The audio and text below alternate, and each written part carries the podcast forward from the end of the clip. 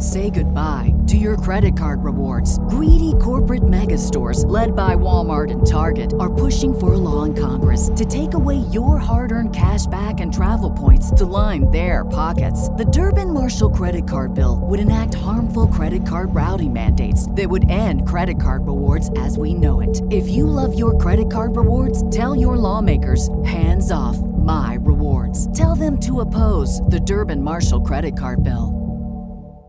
Geek Vibes Live is rated G for geek.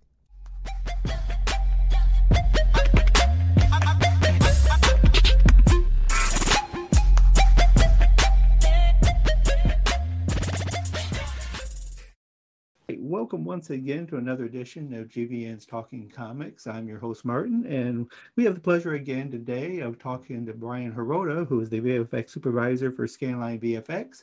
And remember last time we talked to him about uh, uh, Mr. Snyder's uh, Justice League cut, and today we're going to be talking about big monsters fighting. Uh, we're going to be talking about Godzilla versus Kong. So without any further ado, let's welcome Bryan Hirota to GVN's Talking Comics. How are you doing, Bryan? Great. Thank you, Martin, for having me back. Yep. Oh, we can keep this up if you're you're willing to do it. uh, okay. So uh, before we get into uh, the film itself, uh, you are the VFX supervisor for uh, Scanline VFX. Uh, can you tell me a little bit just what, what that kind of what your job entails? Because I know you've done all kinds of things in your career of different you know different jobs, but you know you've been this VFX supervisor for a while now. So what exactly does that entail? Um, what that entails, so being the supervisor, the VFX supervisor on, on a film, that means that I, I'm I'm in charge of the the overall body of work that gets awarded to that company to to do for for that film. Uh, you know, as the visual effects supervisor, you're the primary client interface between between the company and the production side visual effects supervisor it's your job to you know both you know work with them take their feedback on the work and then direct the team back at the company to to produce the work um, that then you know you present you present back to the company so that you know runs the gamut of everything from you know overseeing concepts and designs to animation to being responsible for the final quality of the imagery delivered back to the film. Okay, so if that being the case, so if you know when you start work, if they have any kind of issues or things that they'd like to see tweaked, they would go to you first. Yes. Okay. All right. Okay. Well, since we're talking about uh, you know Godzilla versus Kong, and and you you start this project, so what do they supply you? Do they supply you with uh, do they supply you with concept drawings of what they want? Do what uh, what do they supply you to work with initially? Um, I, I guess it, you know, it, it depends.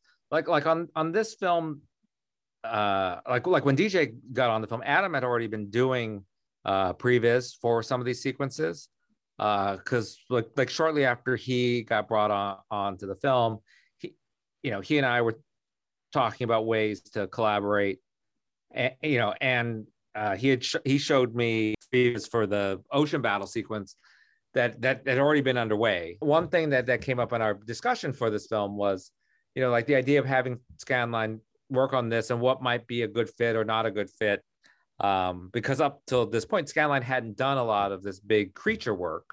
Mm-hmm. So, uh, you know, Scanline's well known for doing a lot of destruction um, and complex simulation work, but uh, giant creatures hadn't hadn't done so much of that uh, up to this point. The idea was, well, maybe you know we we would take some shots from from this ocean battle, uh, just so that everyone could get a an appropriate comfort level with our ability to handle this this kind of work. Both both fighting the creatures fighting on, on the you know we we picked a few shots of Godzilla swimming the carrier, climbing on the carrier, and Kong punching him and then also you know just to see to demonstrate our ability to convey emotion through Kong himself. For this test, we, we spent a couple months, you know, we took the previs as inspiration and we received the Godzilla from the King of the Monsters, the, the asset, the model, and, and the textures.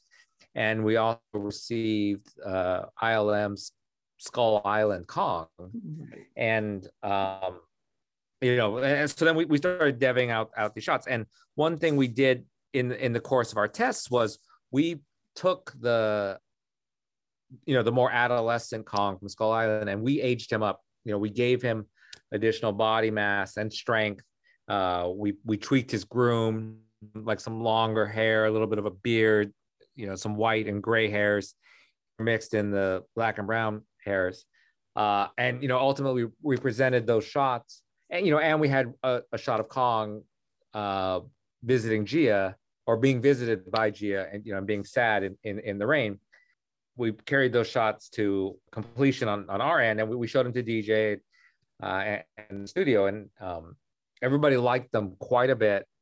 Uh, they they liked our treatment of Kong so much that, that ultimately we got asked to develop the hero asset for this old man Kong, you know, for for the for the movie, um, you know, which we did. And so, you know, like when you ask, like when you start this process, what what are you given? Like, you know, for the older Kong, you know, we had the the Skull Island Kong, we, we got some concept art of some idea of what an older Kong could look like, but we really kind of took it, you know, and, and ran with it. Uh, you know, we, we looked into what happens to primates when they get older, like how, you know, what are sort of the tells for an old gorilla or an old chimpanzee.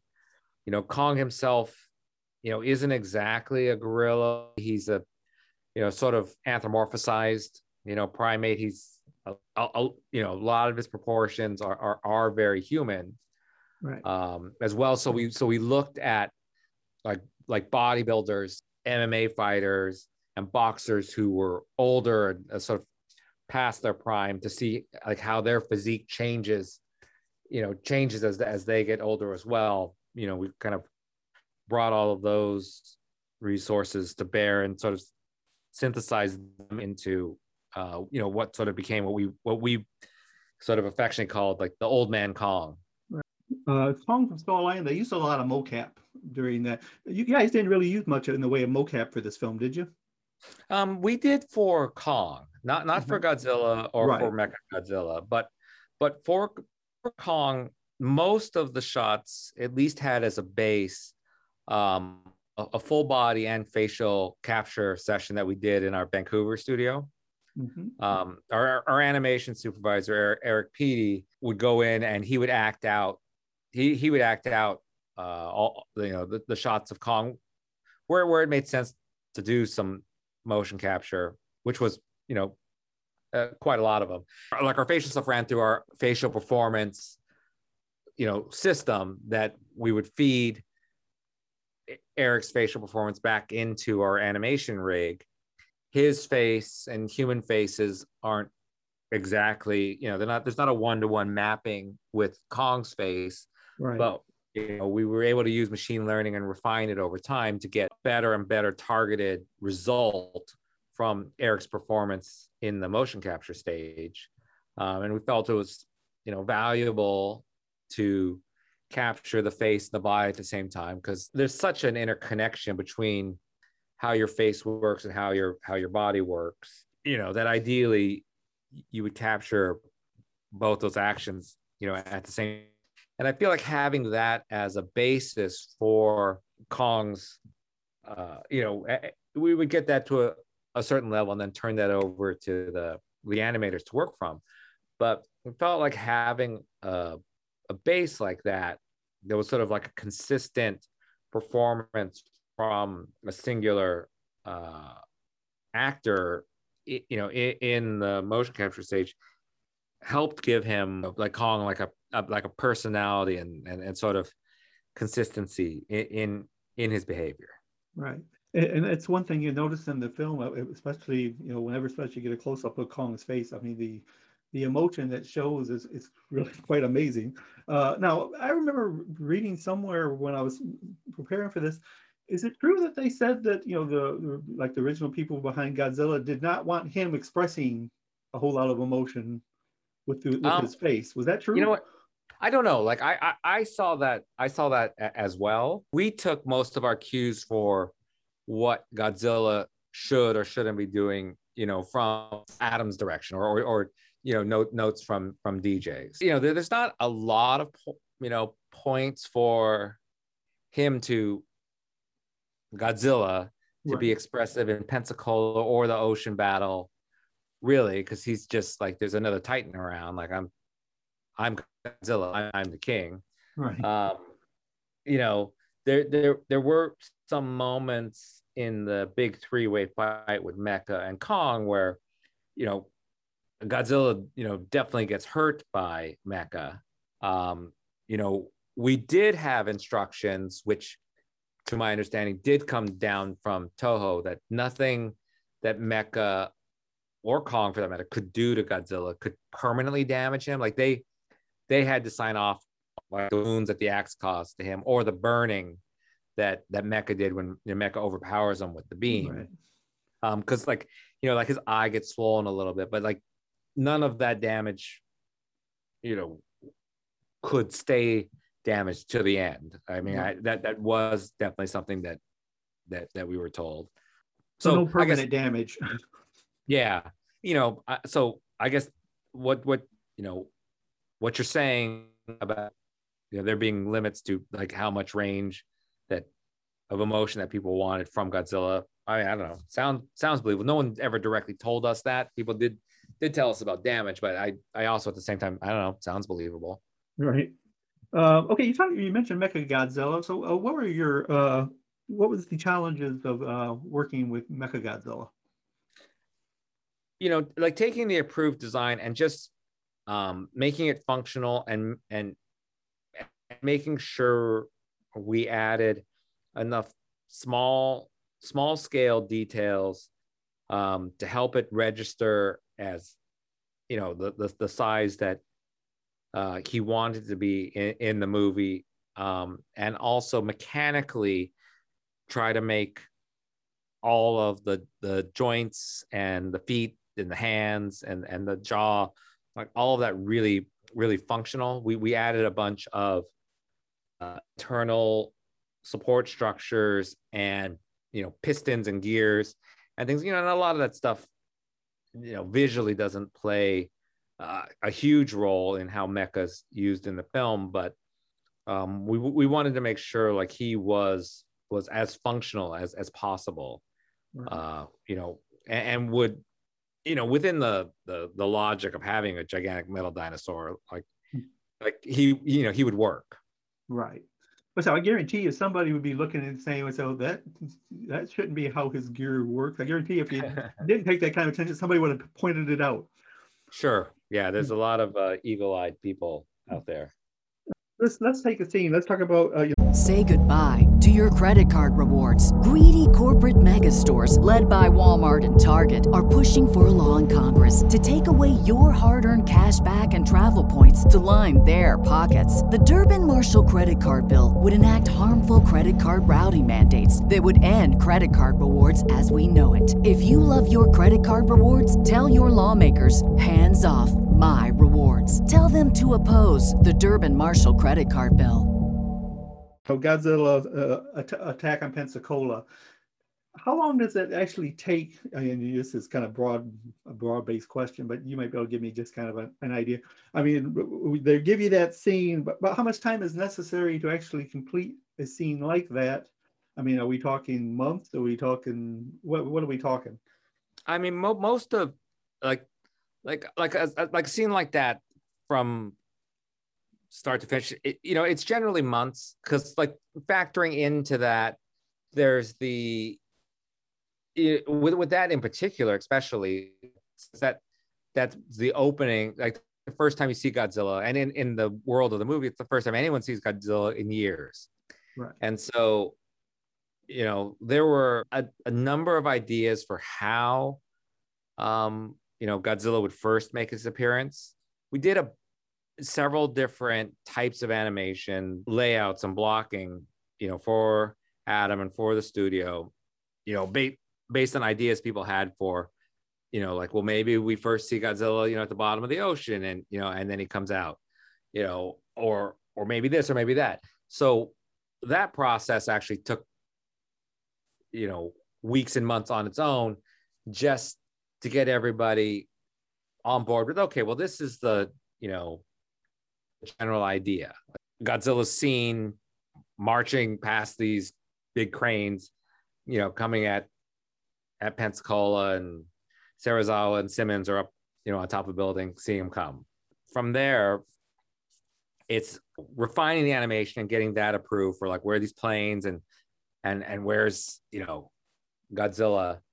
Uh, you know what's he doing specifically. And once that's approved, we you can sort of split off in parallel paths of having uh, you know your look dev artists work on how the you know the, the different assets that are seen in the shot look exactly what's going on like with the sky uh, and have effects artists start to sort out you know missiles and explosions and since in, in that particular scene especially in the beginning like godzilla's underwater swimming and pushing a large volume of water around sorting out the dynamics and, and the look on a fluid simulation like that um you know like that's that doesn't happen overnight as well.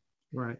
Uh, you know so i guess there's there's a, a, a lot of different uh departments that that latch on to a shot or sequence like that you know and and like that it has to be sort of staged sequentially. And at certain points in that branch you know many disciplines can attack it you know in parallel. You know there's a there's a considerable element that has to go on in in something like that to you know bring it ultimately to realization where that then is the shot you have in the film I mean, so how many times? I mean, would you have to pass? I guess you, pretty much almost every stage, you got to pass it through, uh, you know, through the studio to okay, almost. I guess it'd be almost like each section.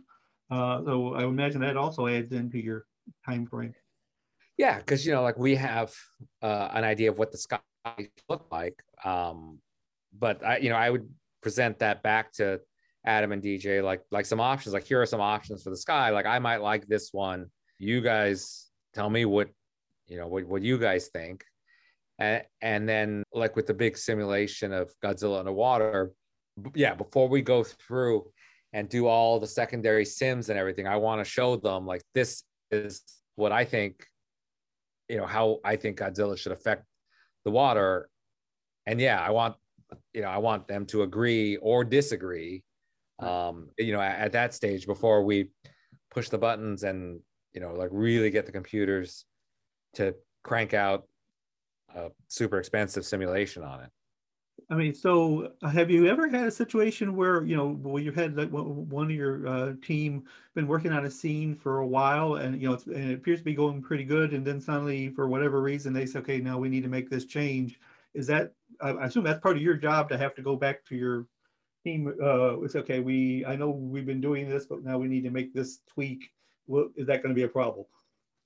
Yes. Yeah, and sort of, you know, balancing that that like figuring out how to execute the work um and managing managing that both internally and um externally back back with the clients if if there's you know costs associated with this or that like that that's something that the, the visual effects supervisor and the visual effects producer at at the facility uh, need to need to juggle you know back with the production. Okay, and see, we were talking about the ocean battle, uh, and like I said, again, just because because uh, now that I've gotten to talk to you a little bit, there's so much stuff that I took for granted for the most part, and you know, because you're not only worried about the characters in the water, you're also worried about how the water reacts to the characters and how the water is displaced and all kinds of things that I mean, just watching it on screen, all you think, wow, that's really cool, but you don't realize all the thought that went into you know something that uh, again we take for granted uh, of how water reacts to Godzilla or to Kong. Yeah, like like that whole yeah the ocean battle. It's it, it's funny that way because you know you you have these two creatures battling, but their their whole battleground it is a it is a dynamic simulated environment because everything that they interact with you know needs needs to react to them and be simulated in a in a fairly complex way I mean, so was the was the um, tools that you used for the ocean battle was that something you already had on hand to work with, or is that something you had to develop? Yeah, I mean, Scanline has a uh, a deep history in doing complex fluid simulations, so that that definitely, uh, like like like Scanline effects department, um, it's been it's pretty strong in doing fluid simulations and doing destruction work. So, you know, having the experience that those guys have in in doing that really helped with the ocean battle because that that featured heavily with with both of those aspects. A lot of stuff got destroyed, and there was a lot of uh, fluid simulations to do. Okay. Um, you also did, I think you did the Hong Kong City uh, scenes. Now, was this an entirely virtual Hong Kong City, or was there any part of it, you know, actually um, staged? There, in, in the the daytime Hong Kong battle, like once the sun came up, I think there are three or four bits of photography that that are, are used um, but the rest of the shots are virtual we we did though spend a, a considerable amount of time trying to build a very accurate, you know, Hong Kong around Victoria Gardens leading up to the peak because we knew that's, you know, where the, the fight was going to take place. Uh, we, we built something on the order in, in our Hong Kong that we built. There are around 400 ish buildings that are able to be destroyed uh, with interiors built with concrete and glass and metal uh, and you know there's office furniture and beds and and things in in in the apartment. Uh, we production had shot uh, some helicopter footage and some drone footage in Hong Kong that we used to build a kind of deep cyclorama for the bay around Hong Kong Island and the Kowloon side and any of the, the, the deeper mountain ridge so that we had like what you might consider at the, at the infinity point you know that was a two and a half D cyclorama built off photography. But aside from a handful of shots, the Hong Kong was our virtual 3D city with the support of the two and a half D psych behind it. So is a scene like that easier or harder than than working with just the creatures? It's harder in the in the sense that like the Hong Kong asset itself, you know, is a is a is a massive a massive build and the only reason that that exists is so that it can get destroyed. Sure. Yeah. Now, I learned my lesson last time not to sit there and ask you about things that you can't talk about because uh, you're Rocky Gibraltar uh, about not spilling anything. Uh, but uh, what films are actually you guys just? I mean, you don't have to tell me anything about it. Just tell me which ones, which films are you actually working on at this time? I'm not exactly sure. Like, if it's on Scanline's website, like I know that it can be discussed they're working like like films that Scanline is working on or, or has worked on that are right. coming out like like uh actually let me look. I can I, I can tell you for myself I you know I did work on James Gunn's Suicide Squad um you know which is coming out this year. Uh so that might be our next discussion then. that might be that might be our our next discussion. And if I look yes you know, if I look on Scanline's website for for projects, well, there's this Stephen King's Lisey story, Marvel's Eternals, Matt Reeves Batman. Oh, that's that's going to Shadow. We'll be yeah, we'll, yeah. be talking you up yeah. about that. yeah. So, uh, so, so you, no no shortage of projects to be yet you're working on. Now, like I said, the, the, the Godzilla Kong thing was, like I said, was a little different than the stuff that you normally work on. Uh, does that set you guys up for maybe doing something similar in the future, or is was that just a you know, I don't know if that's just a one-time thing and they, you kind of stick to your you know, to your strengths, or uh, do you think that they've you proved enough in this to possibly maybe in the future get uh, some you know be the main vendor on something similar i mean i don't know you know i maybe you know like if if if people who decide these things like like the work and the project, you know, also from Scanline side makes makes sense for them to work on. Um, you know, I, I think that that that's a possibility. Yeah, if I were to judge by the uh, reaction of uh, our followers, that they all love the film. You know, of course, you got some folks that were are rooting were rooting for Godzilla, and some were rooted for Kong. So you have that thing. But uh, I haven't seen anyone who didn't think the film was uh, was great. They they of course they wish things were a little different, where it was entirely at the theaters because they, they think that's probably still the best way to see it. Uh, either you know through the theater or through IMAX. Uh, but uh, you know, until we get to that point, I guess uh, we work with what we got. Yeah, I mean, it's it's gotten a pretty it's gotten a pretty good response, which has been which has been nice. All right, well, that's except that's all I got for you, Bryan, and um, well, of course, we will continue to be following what you're doing. And I'm imagine probably next time I talk to you, we might be talking Suicide Squad. Yeah, well, that well, that'll be cool. Yeah, no, I, I look I look forward to it, and uh, um, I, I enjoyed uh, speaking with you again, Martin. All right. Well, I appreciate it, and we'll catch you next time. Thank you very much. All right. Take care.